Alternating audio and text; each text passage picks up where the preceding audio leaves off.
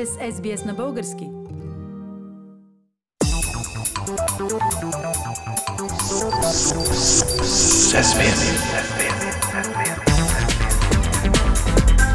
Акценти на седмицата. Пламен, трети поред за тази година парламентарни избори отминаха. Промени ли се нещо съществено или пак сме в патова ситуация? Хора, толкова и оценки фили, но за мен в случая има няколко добри новини. Две лоши и такива, които още не мога да определя дали са добри или лоши. Нека започнем тогава с лошите новини. Най-лошото според мен е, че в парламента влезе партия Възраждане.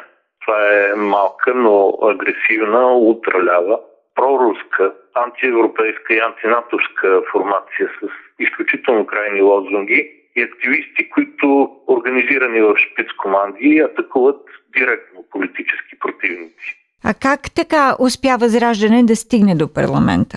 Стигна на крилете на силните антивексърски настроения, на които партията отговори с крайни лозунги. Те казват COVID-19 изобщо не съществува, мерките, включително зелените сертификати са репресивни и трябва да отпаднат, децата веднага трябва да се върнат в училище.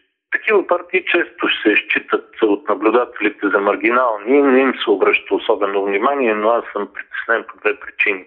Първо, Възраждане сега ще има широка трибуна от парламента да пропагандира отровните си идеи, директно да го кажа. И второ, има вариант за съставяне на правителство, при който точно възраждане може да играе ключовата роля. А да се прави компромис с която и да било идея на тази партия, независимо с колко добри намерения се прави този компромис, според мен е безумие. Пламен, коя е другата лоша новина, за която спомена? Пропадането на коалицията Демократична България до маргинални позиции, което е съчетано и с пълния срив на Лозан Панов, който беше кандидат-президент на тази партия. Винаги съм оценявал критично изявите на лидерите на тази коалиция Демократична България, но този път провал е наистина лоша новина. А в Демократична България все пак се фокусират надеждите на голяма част от и без това не многото тясно ориентирани хора в България. Да минем тогава към добрите новини, които свързваш с отминалия вод. Главната добра новина, според мен, е катастрофалното пропадане на Българската социалистическа партия което само по себе си е полезно за страната като цяло. Уж бившите комунисти едва преминаха 10%, прак от който често започва стремглаво спускане надолу към пълна маргинализация и дори изчезване. Така стана преди години с Съюза на демократичните сили, така стана и с царската партия НДСВ. Надявам се най-после така да стане и с БСП.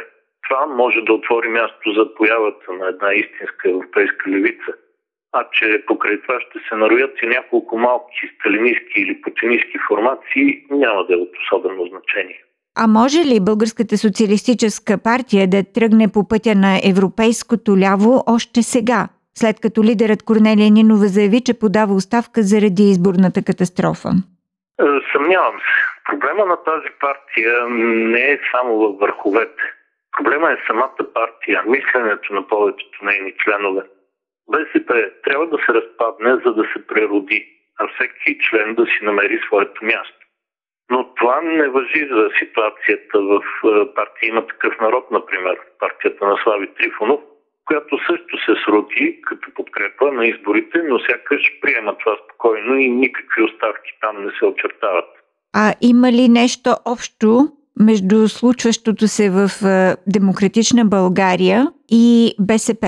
Да, нещата са подобни, поне на повърхността. Има значителна загуба, има оставки. Разликата е, че подмяната на ръководството за демократична България може да се окаже добро лекарство. Демократична България има нужда от разумно и политически, а не експертно и популистски ориентирани лидери. Това би могло да консолидира десния електорат и на следващите избори, защо не още през пролетта, ако пак не се състави правителство сега, да се върне значителна част от разпилените десетина процента подкрепа. Пламен ти каза, че има няколко добри новини. Не е ли сред тях и фактът, че вече първа политическа сила е продължаваме промяната и тя започва интензивни разговори за съставяне на правителство? Това е сред новините, които още не могат да оценя еднозначно по ред причини, Филип. Първо, макар лидерите на Продължаваме промяната Кирил Петков и Асен Василев вече да са сравнително познати на публиката и да предизвикват симпатии, нищо не знаем за самата партия и хората, които влизат в парламента от нея. Може всички други депутати да са много чистави, но от Пловдив, е, например, влезе един човек, който е откровен сталинист и почитател на Съветския съюз. Не дори на Путин и на днешна Русия. А, това е притеснително. Второ, заради оставките по върховете на БСП и Демократична България, точно по време на преговорите, тези формации няма да имат адекватно ръководство, способно да взима решения. А това неизбежно ще затрудни процес, който и без това не е лесен заради липсата на истинска коалиционна култура в България. А трето, по пътя към новия кабинет има толкова много и толкова тежки препаникамани, че изглежда практически невъзможно те да се прескочат. Как, например, Кирил Петков и Асен Василев ще съчетаят своите десни харвардски економически визии с ултралевите на БСП и техния основен економически експерт Румен Гечев, човека, който има голяма вина за катастрофата по времето на Жан Виденов. Но и още повече. Двамата а, имат добрата идея да сменят синатливия български подход и да отпушат пътя за европейското членство на Македония – но как ще придумат за това Българската социалистическа партия има такъв народ, а и как ще преодолеят вътрешната съпротива, например в Министерството на външните работи и други институции, като специални служби. А четвърто, ако някой пък каже, че има възможност да се направи правителство на младсинството и продължаваме промяната да търси подкрепа за отделни политики, а не като цяло, не мога да се сетя как ще се справят с този сложен баланс Петков и Василев. Те може би са най-добрите економисти, но са твърде боси в политиката. Да не говорим за българското политическо блато. Тези и още много въпроси ме карат да съм предпазлив или предпочитам да видим развитието през следващите една-две седмици. Тогава ще може да се каже нещо по-определено. Дали евентуалното управление на продължаване промяната ще бъде добро за България или ще се окаже поредната фикция с участието на възникнал от никъде Месия. Нещо, в което вече сме живели. Политически акценти на седмицата с Пламен Асенов. Искате да чуете още истории от нас? Слушайте в Apple Podcast, Google Podcast, Spotify или където и да е.